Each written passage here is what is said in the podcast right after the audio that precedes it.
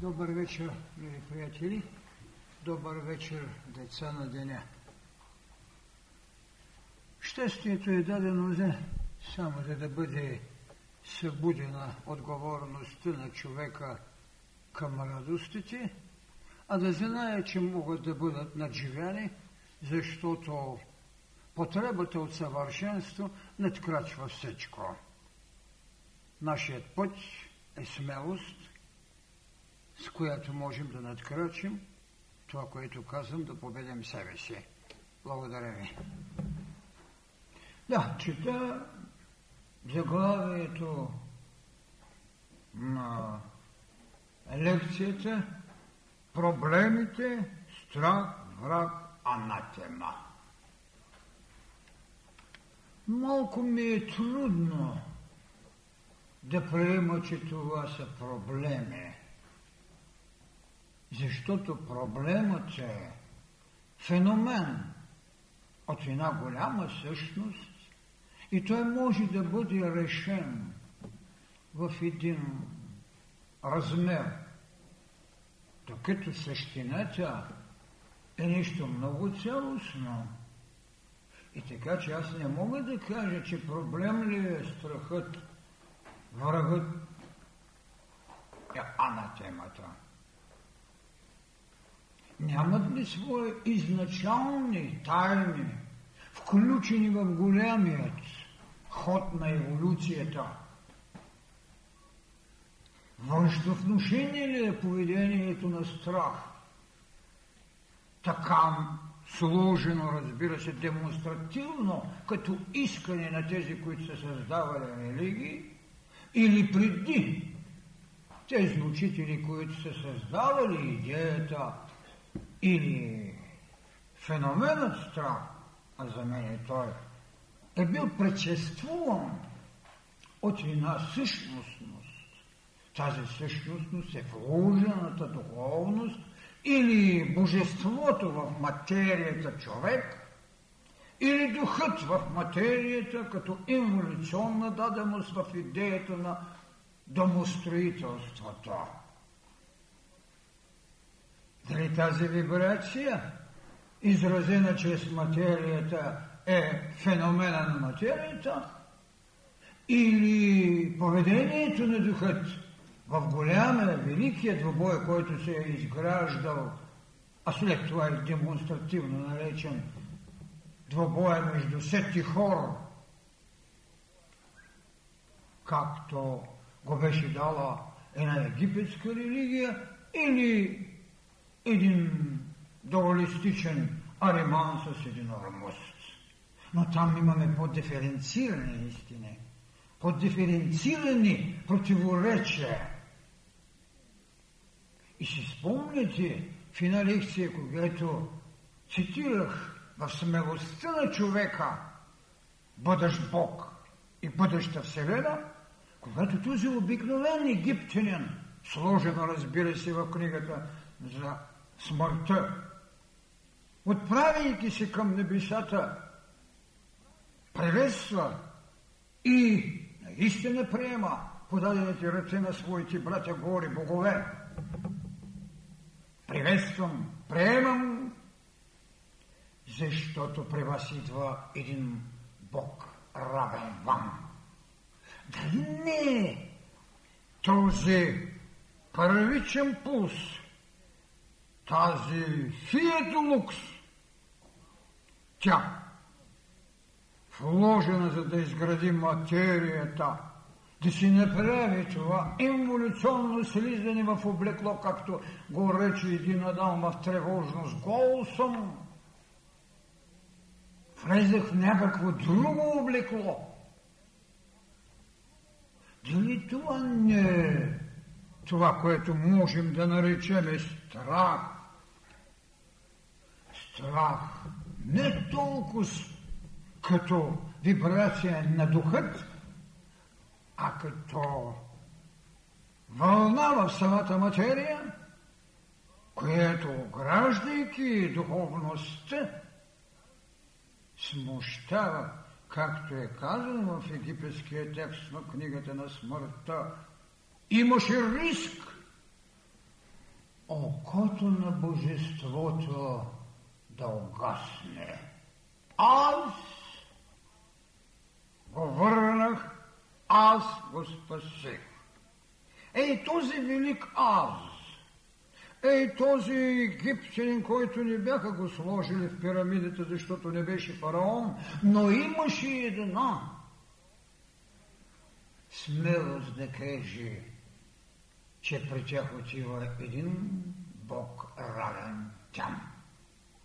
Ей, това е фактически гамата страх, която в преценката дори на учителите, когато се давали религия, остана само отражението в материята.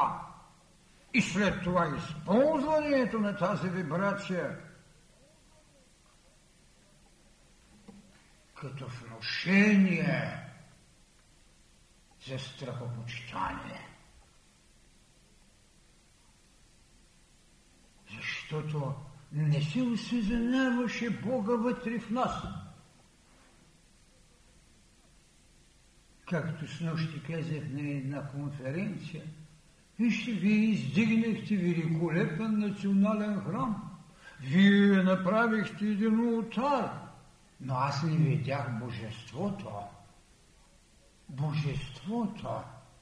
И точно тук можем да направим една аналогия. Да, един великолепен храм. Храм човек. Издигнете един ултар, ултара на личността. Но къде е Божеството? Ето това е. Точно в този голям двобой. И точно тук беше върховността на Божеството Исуса, Христа.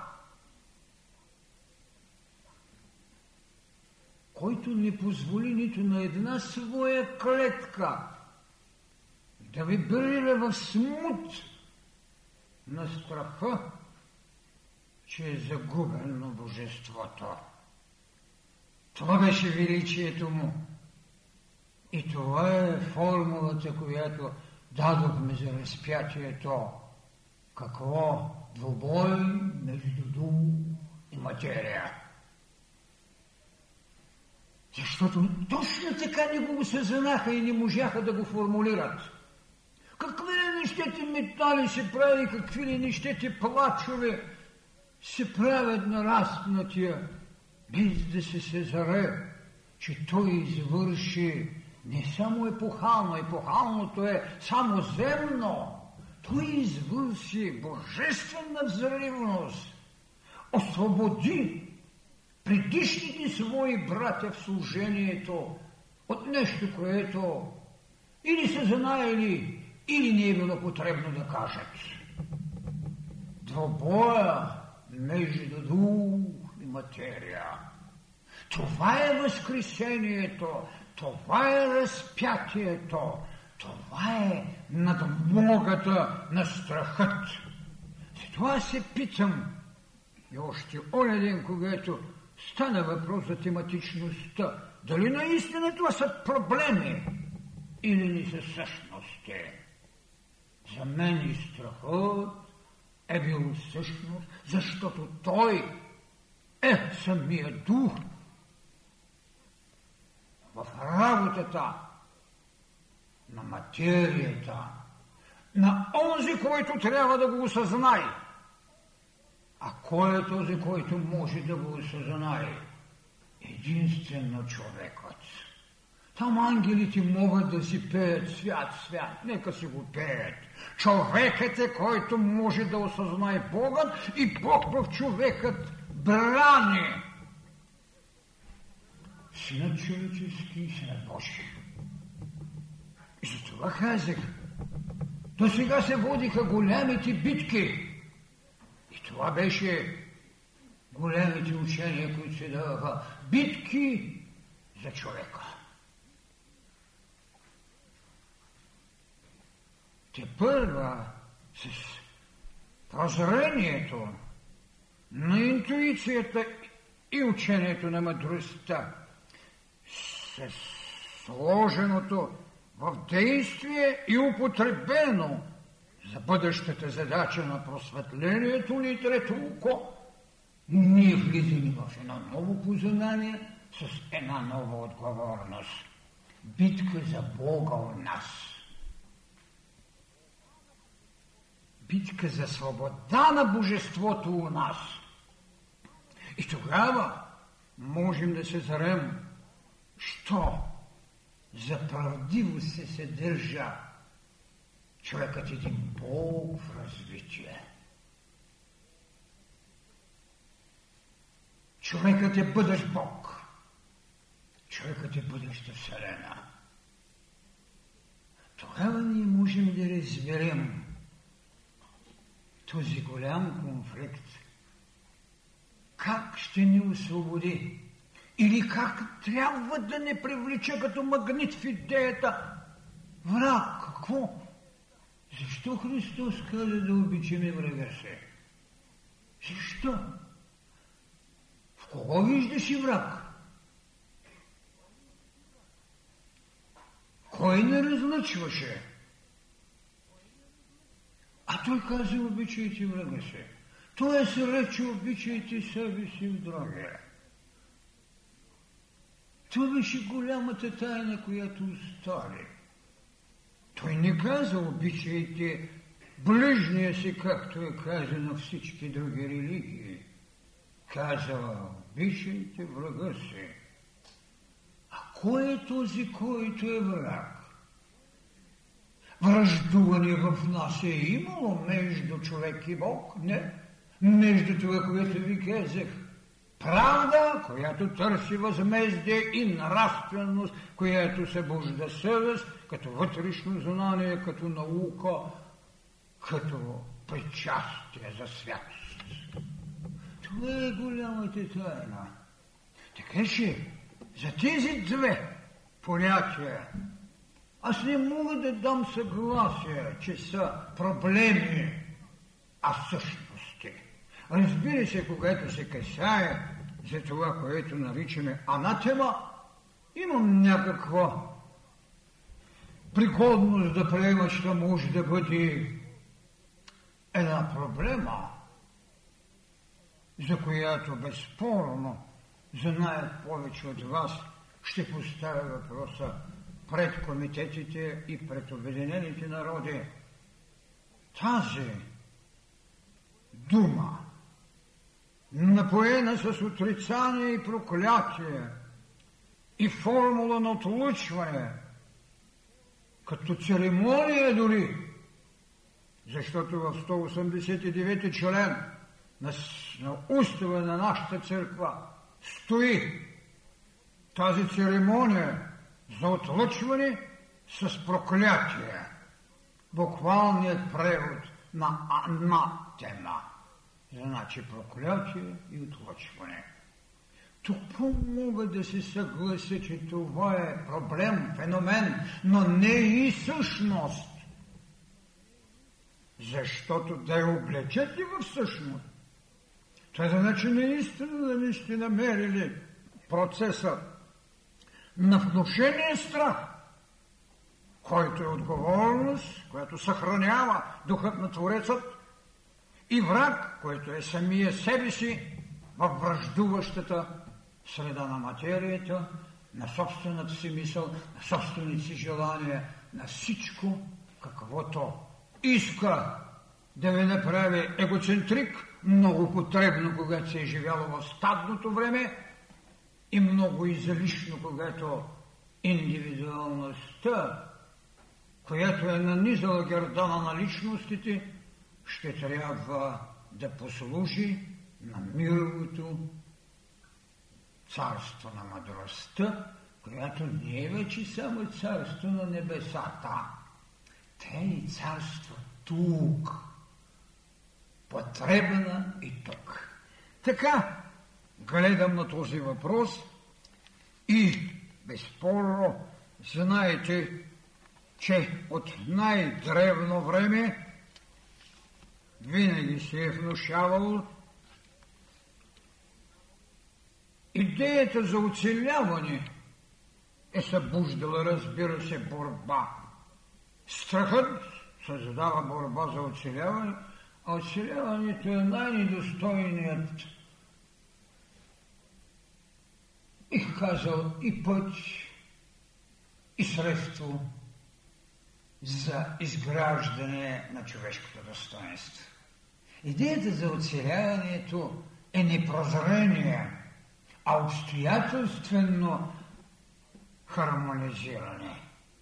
Тя стои в дъното на една нравствена повеля, донесла толкова много низости в светът. Целта оправдава средствата. Това е пак истина доктрина, употребена, разбира се, с всичката виртуозност, не на Макиавели. Макиавели само така е сложи. За държавникът на църквата е сложи много добре, дори като програма, като доктрина на цялата папска църква. Разбира се, не по-малко лицемерие в това отношение направи и Византийската църква. Така че идеята за оцеляване като биологична потреба и социална формация създава един нравствен принцип, твърде безнравствен. Да оцелее. С какво? С величие достоинство, с унижение. Тогава вече голямата поговорка, която е подписват на англичаните, а всъщност е от мъдростите на Соломон, Ами е по-добре живо куче, отколкото мъртъв лав.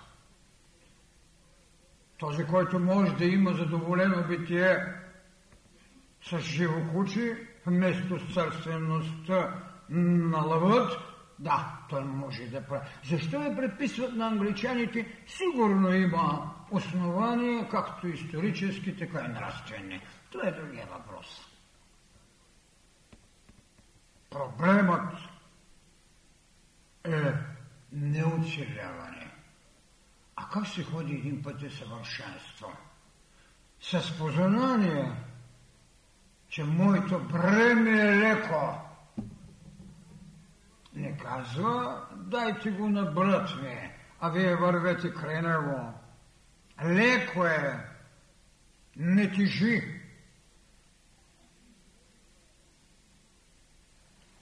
Христос е дал толкова много истини, които за съжаление, разбира се, някои бяха преобразени, други бяха забравени, трети бяха гримирани. А това го рече, а рече и другото. Не се страхувайте. Вижте каква е знаеността му не се страхувайте от уния, които убиват тялото ви, а от уния, които могат да направят другото. Безспорно това стои в един малко по-груб аспект. Още в пророчеството на Исаия, още в пророчеството на Еремия, там ще ги намерите тези внушения, но не толкова като идея за душата, спасение, отколкото приспособяване. Човек наистина, когато ги чете, се очудва, но това е пътя на човечеството, с елементаризми да бъде удовлетворен и с полуистини да се осъществява в това, което нарича нравствена таблица, наличен социален и универсален живот. Даже он ден, когато бях канен на празнуване хартата за правата на човека след Втората световна война, не можаха да се зрат две голями истини, които се разделиха света – Едната е индивидуалния бандитизъм, алкапонищината, и другата е социалистическата гробница. И в този свят се роди една такава харта за правата на човека, в която никой за нравственото му величие и достоинство, за това, което ръче Христос, къде са Христовите или християнските ценности, както си дърдорят всички парламенти от запад, от изток, сега ли, къде ли не. Християнски ценности. Коя е най-християнската ценност? Това, което въобще не споменават. Да обичаш врага си. Или и другата. Не се страхува този, който убива тялото те, а онзи, който убива душата те. Иллюзорността да те подмами човешка съблазън и лично величие, за да погубиш душата си. Или оня ренесансов момент, за който пет пъти вече ви казвам, възхвалата на предренесансовият Алигери Данте, да измислиш девет кръга на ада и там да служиш цялото човечество. И да му се възхитим, и цяла Европа да продължава да му ръкопляска. Къде остана великата идея? да оставиш насилието като приоритетна теза в идеизма, а след това, разбира се, в цяла Европа, да го оставиш на трона на възхвалата пред смирението да положиш душата си за спасението на стъбици. И за, така, и за това така звучат нещата. Враг! А без да се знае, че това сте вие самия, за да го каже колко вътрешно знание е имал. Обичай врага си, защото в него си ти. В другия ще видиш еволиращия Бог. Страхувайте с това, който е убива душата. Не от това, който други. Що се страшни неща? Зато аз не можах да ги приема като проблеми, а само като част от една велика същност, идеята за домостроителството, в което вложения Бог започва своята емолюционност и своята еволюционност. Така, ние ще се освободим от натрапчивата идея че какво Йехова има ревност, че Йехова има десница, която е корава, че Йехова е мъстителен. Така добре сложени в нашето християнство. Този страх няма нищо общо с пробудената отговорност на нашата душевност – в идеята на целостта, защото в една лекция цялост и раздвояване разгледах този въпрос. В идеята за целостта този страх няма нищо общо с този външен и този ревността на Яхова. Не, не, той няма нищо общо. Макар, че ние имаме достатъчно белези на една митологична смелост, онова, което отвън внушаваше страх. Това беше минотавърът, който като правна санкция на договорни отношения искаше от Атина всяка година по седем девици и седем младенци. Тогава Тезей трябваше да отиде и да победи Минотавърът. Този Тезей е винаги у нас. И този лабиринт е винаги у нас. И тази нишка на е винаги у нас. На нея сме нанизали съзнание и пътища. И той победи. Благодарение, разбира се, че му се даде изход чрез нишката на Арианна. Добре, но когато тя трябваше да го последва своята преданост и любов, Вижте, там става едно велико чудо. Чудото на свобода, страхът е наделен.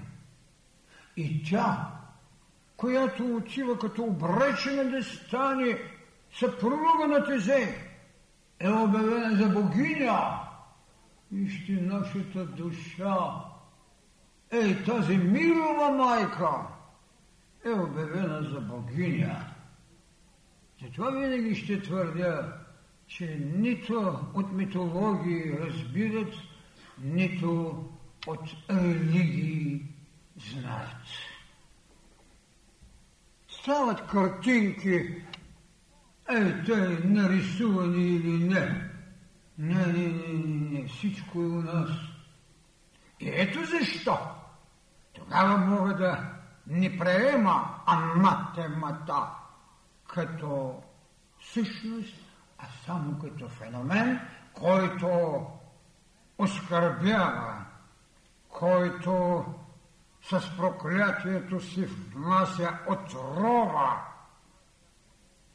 който далече и умърсява човешката душа.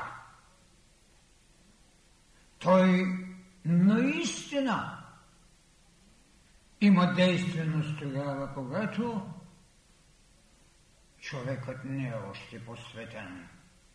Посветеният не е подвластен на анатемата. Обаче като социален фактор и като религиозно уръдие с хилядилетия е оскърбявало и пращало в тинистата материя души човешки, дори посветени, но не от ранга на недосегаемите. Праща. Там праща. Хилядилетия. А и официално църквите между Цариградската църква, под чието покров беше българската, и римската папска църква, имаме анатема, която продължи от 1054 година до 1964 година.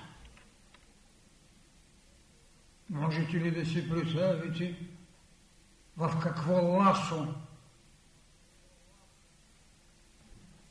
е поставена не само отделната човешка изповед, скалата на съвършенството в учението на Христа, в ласото на отрицанието, на проклятието, на взаимното унищожение, да не говоря и за елементарните оплювания, които си правиха върховните ръководители на тези институции. Така, ние можем и винаги да изхождаме от тази бран, която човешката будност е доносила на света. От това царство адово на митологиите, преизподно на религиите за единобожие, да изведеш една светлинка, да запалиш едно кандилце в цялата тази мрачина на подземни и преизподни към Царство Небесни. Тази тайна Христос и завърши. И така, с възкрешението си слезе в ада и изведе онова, което носеше бремето на еволюцията. А разбира се, и учението на правдата и елементарните духовни ценности. Но това е била иерархията затова, когато говорим и за тези неща, ние намираме в думата враг ех трос на старогръцки. Тоест, човек, който мрази, който ненавижда, макар че към същия превод е сложено неприятел. Това е улеснение и допълнителна само окраса. Човек, който води една борба, една омраза, но още не връждува, защото връждуването е двуполюсно.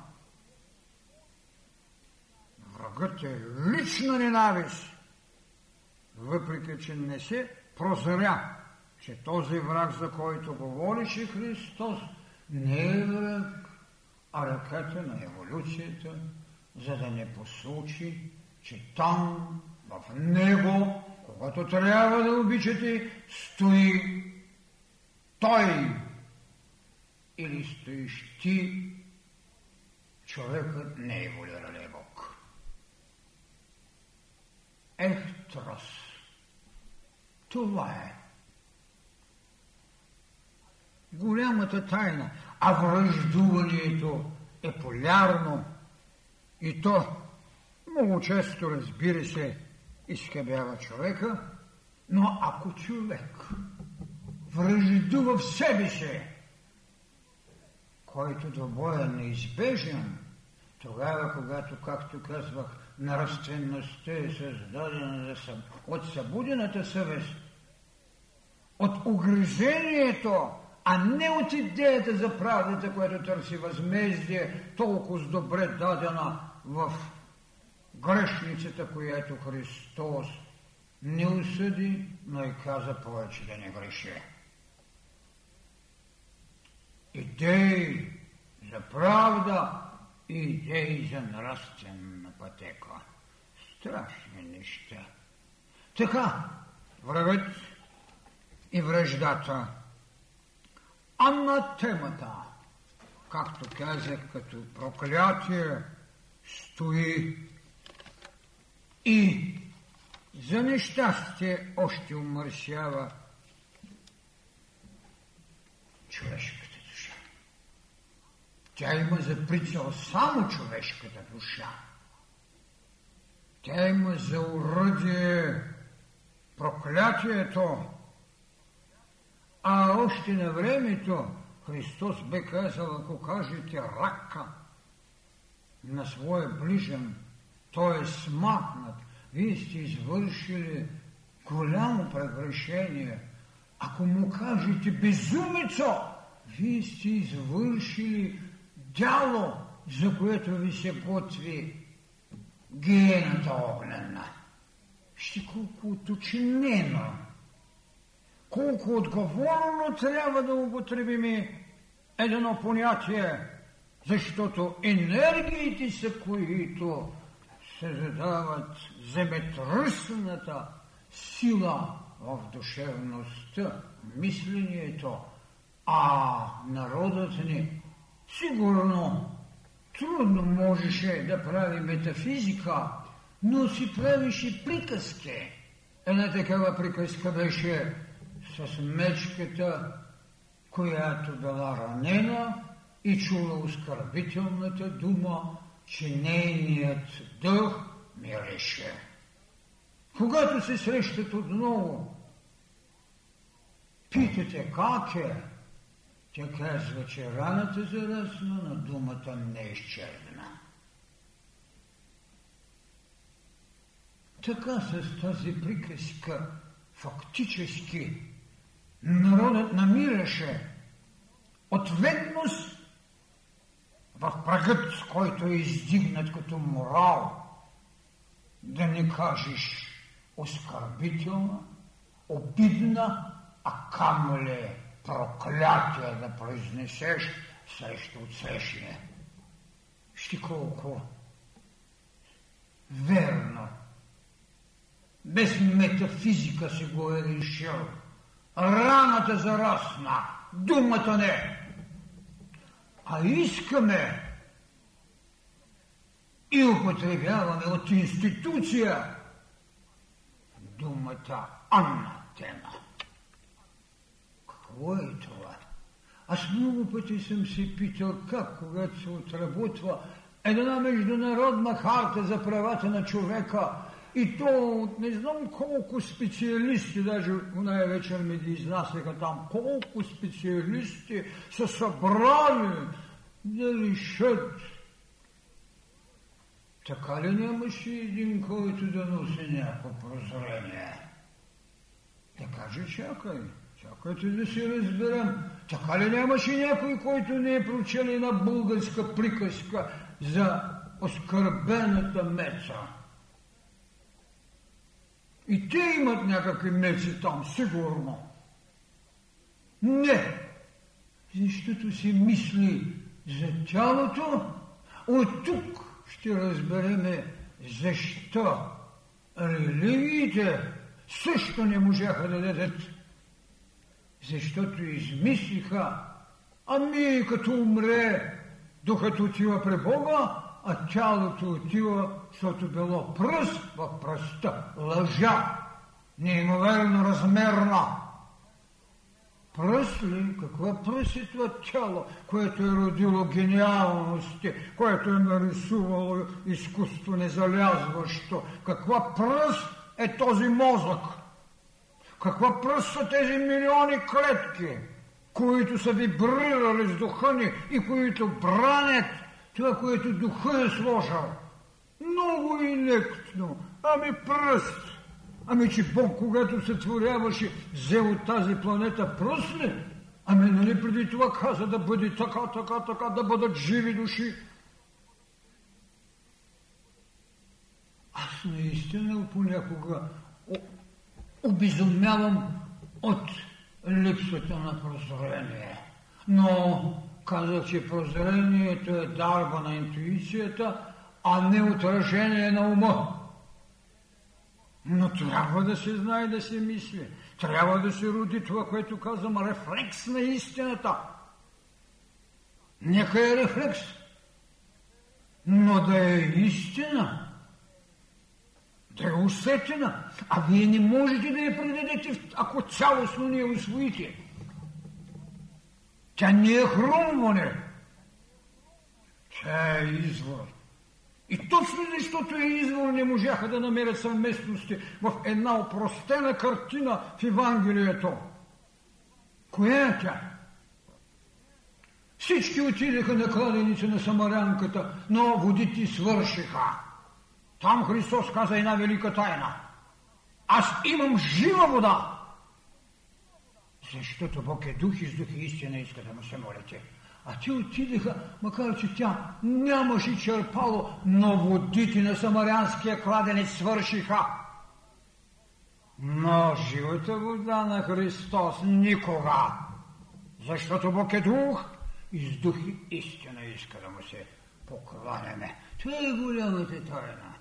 Това е голямата истина, с която човечеството контактува и те първо ще води тази голяма битка, за която ви казах. Битка за свобода на Бога у нас. Не Бог вън от нас. Битки за човека с много кръв. Т.е. много азови, защото кръвта, десет пъти съм казал до сега поне, е азове представител с много азове, с много хора е. Битка за човека, битка за Бога.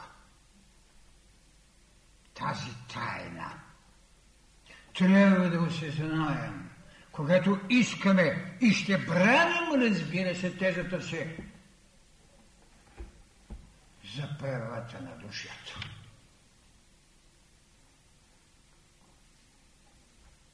Може би за света ще прозвучи смешно.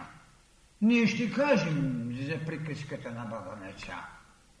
Ние ще кажем думите на Христос. Ние ще кажем и за злото не е еволюирало добро.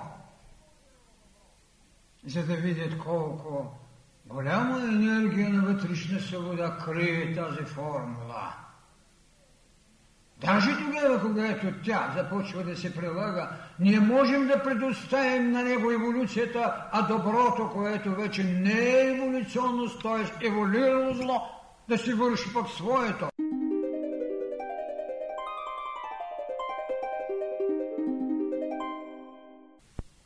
Ще се освободи от един грешен развой в продължение на повече вече от хилядолетия.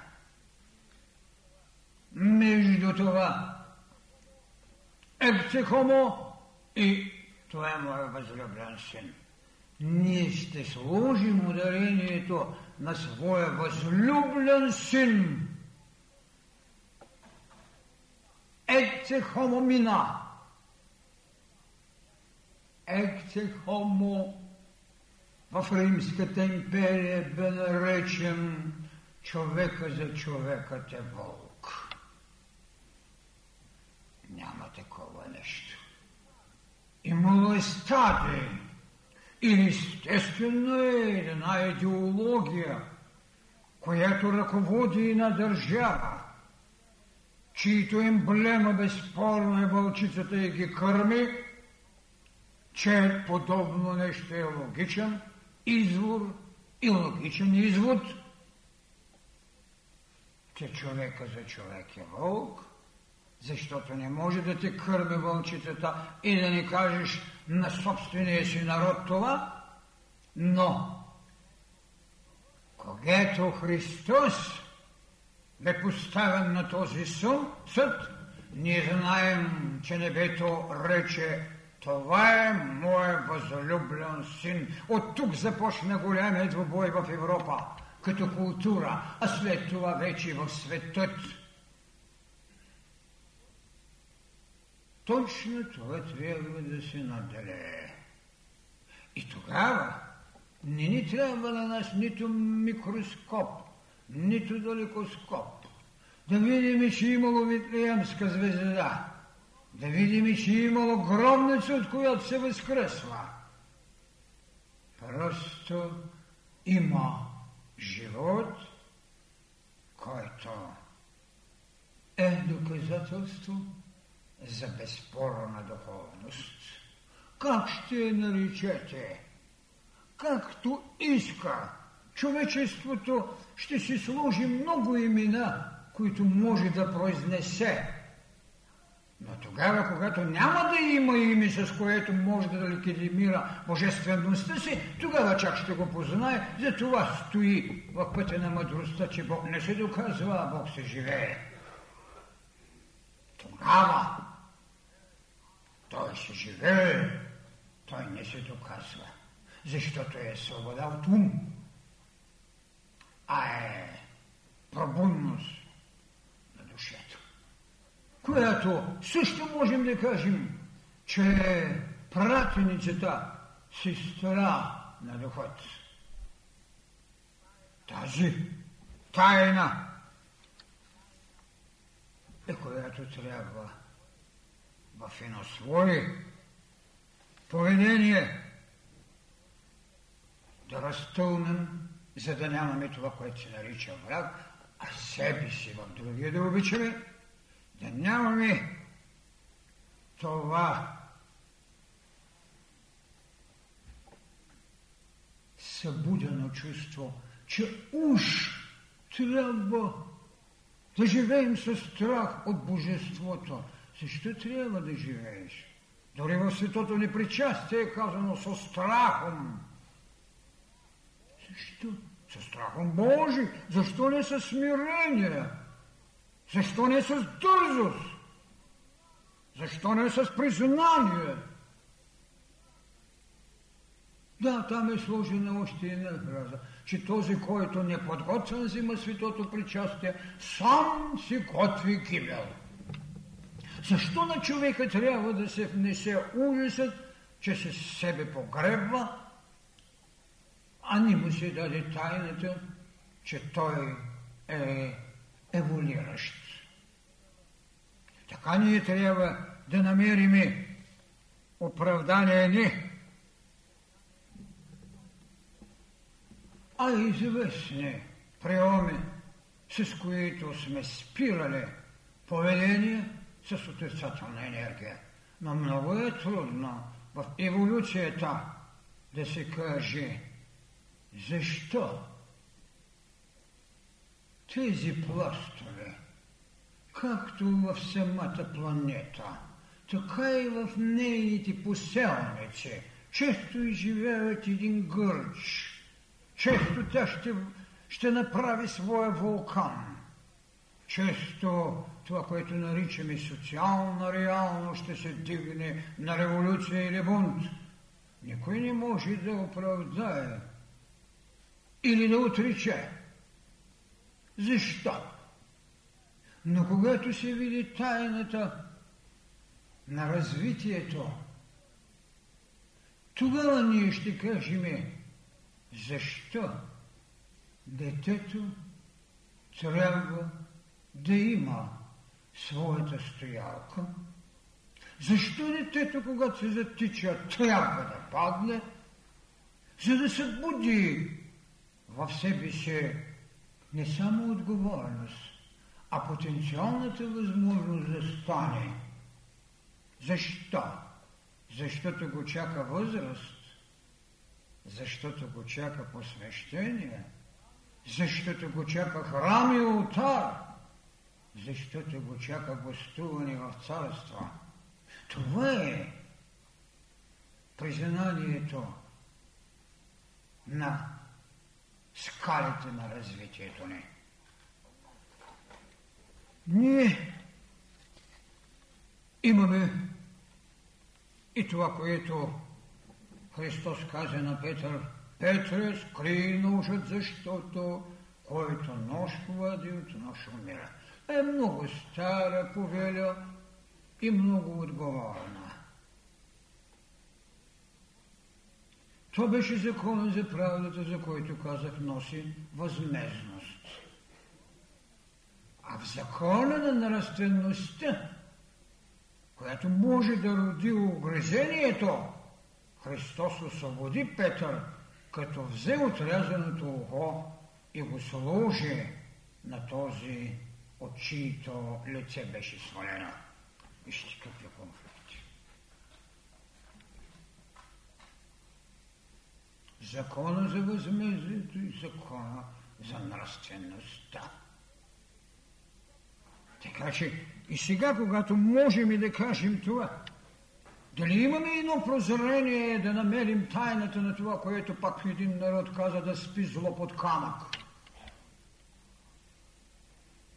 Сигурно го слага за да озрее, но не като зло, а като еволиращо добро. Сигурно, когато народа ражда тази поговорка, не е имал думата еволюция, защото тя много късно влезе. Но да спи зло под камък. Не духа же работа на злото, за да пламнат кладе, а го потиска, за да озрее в прозрението и да еволюира в пътя на съвършенството. Цялата тази формула между, така както казваме, страх, както казваме, будност, както казваме, враг, разбира се, сигурно не с всичката отговорност на прозрение на времето, когато преди десятки години съм написал тази строфа, да бъдеш буден, когато измамен светът заспива да бъдеш смел, когато овластен страхът тронава. Голяма смелост се изисква да не станеш подвластен и да не промениш убеждението си, когато страхът тронува. Няма по-жестока изява на властвуващия страх защото той е социално уродие тогава, а не еволюционна възмога. Това е страшното. Тогава да си смел да понесеш властвуващия страх, защото той е безпощаден в самозащита. Да се силим, когато невежеството се надсмива и да простиш, когато враг на твоя бряг остова. Враг на твоя бряг остова. Е, разбира се, след това идва тогава, непобедна ще бъде твоята ръка и с тебе път надежден ще ходи хорската съдба. Така.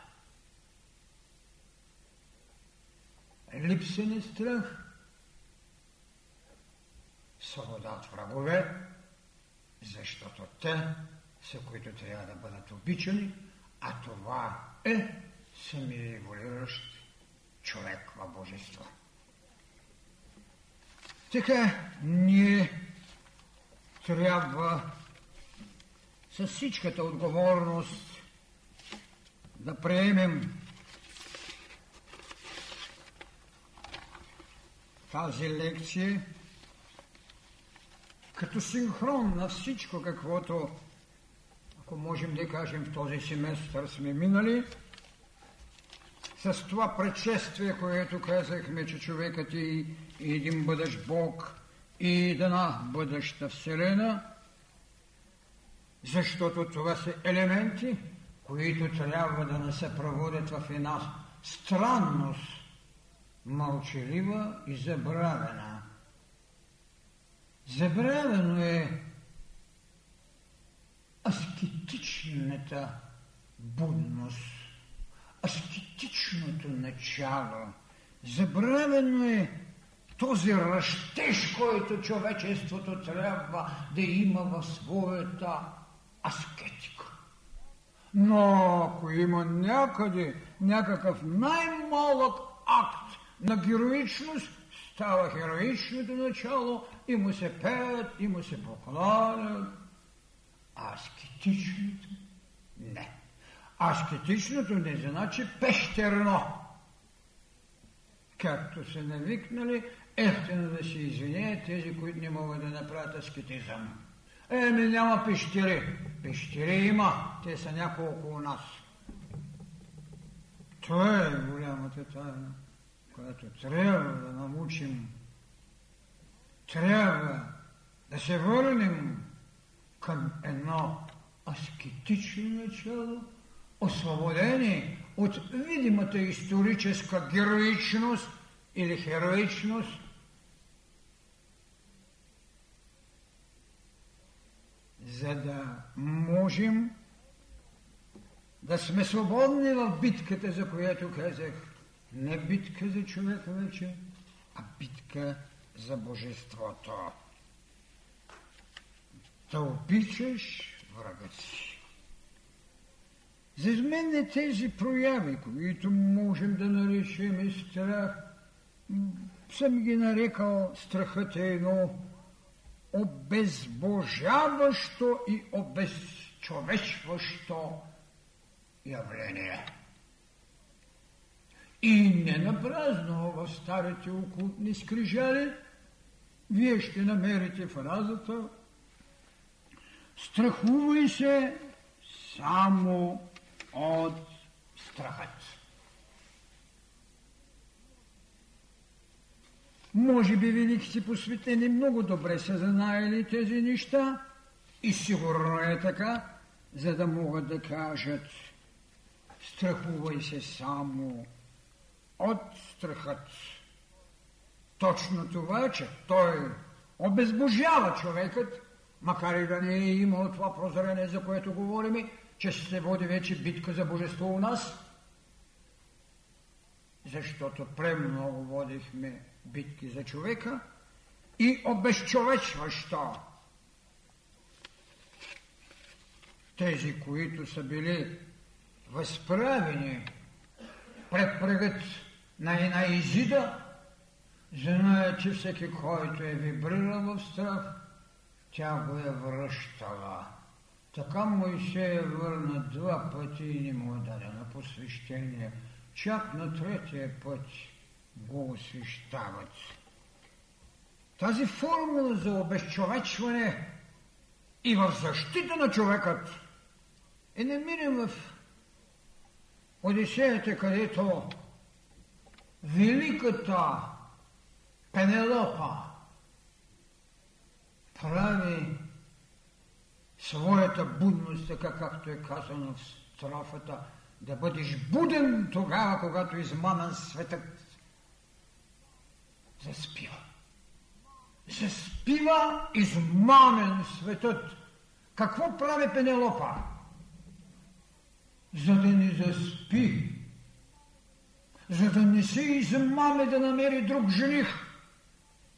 През деня тече, през нощта разтича. Така направи нашия голям поет Димчи Дебелянов. През деня неуморно изграждам, през нощта безпощада руша. Можете ли да си представите, що значи? Това не е поетично само образно дадено откровение. Това е тайно знание. Зато и в своето стихотворение Миг ще каже, когато изпада в тази екстаза и в тази аскеза, там нямаше ни време, ни пространство. За съжаление, нашата литературна критика и преди и след това не можа да намери, защото много малко разбираше от окултни знания, не можа да намери колко много ценности наши поети с вътрешно вдъхновение и откровение дадаха. Та дори никой не каза за тази богозначимост на Пенчо в идеята за единство на Бог и България. И въпреки всичко, в нас имаше няколко големи окултни общества – вие ще намерите там и ще четете за хубавата мума, която носала еди кой си. Ще се разиграват ни ефтини мумински или момчешки истории. Не можеха да видят тайните на собствения си народ като богобелязан и безспорно неговите деца като дарение на дух, как материализираха божественост. Това е голямото. Така че Пенелопа е пълния израз след това. Да бъдеш буден, когато измамен светът заспива. Тъче, тъче. След това вечерта разнищва, света ни бъде измамен.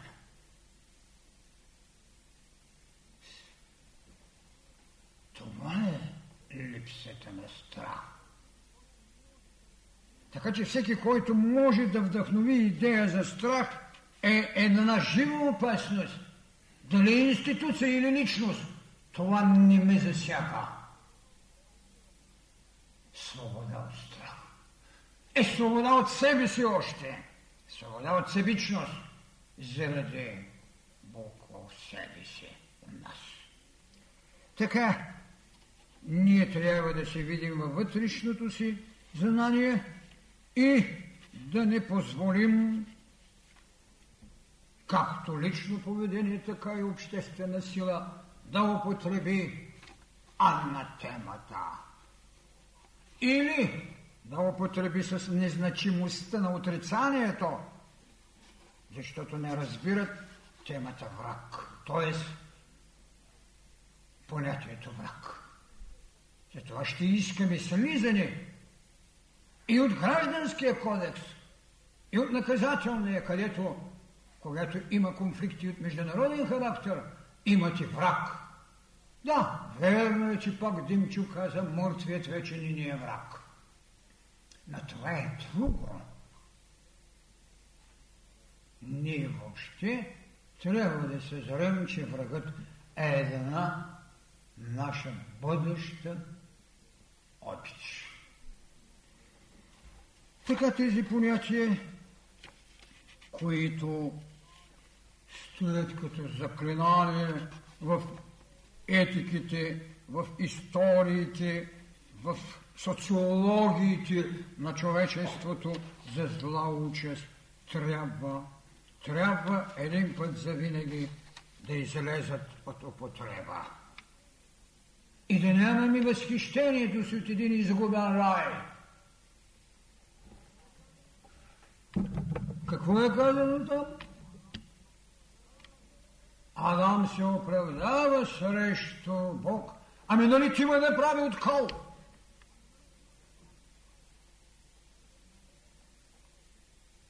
най-ефтиното нещо и най-непрозраното нещо, Адам никога не се е противопоставил, а каза нещо много ясно, голосом, а не се противопостави и потърси развитието си, така както вече казах на няколко места, не като биография, не като биография. Никой не може да каже рождената дата на Адам. Нито смъртната му дата. Но Адам извърши нещо друго. Той не направи биография, както казах, направи характеристика. Какво? Заспа, за да роди, роди живот.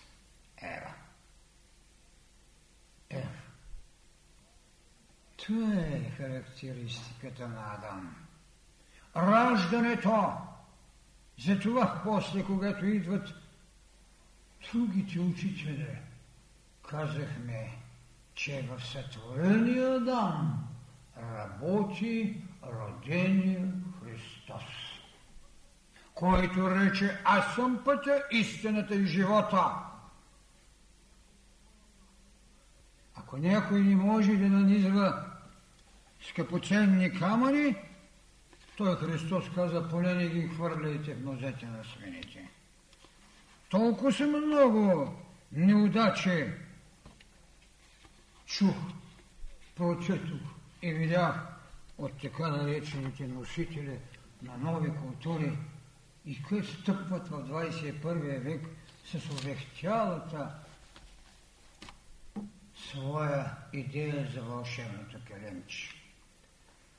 Вълшебното келимче бе потреба за цивилизация. Чистата душа е потреба за храма на боговете. Това ви оставам. Лека нощ!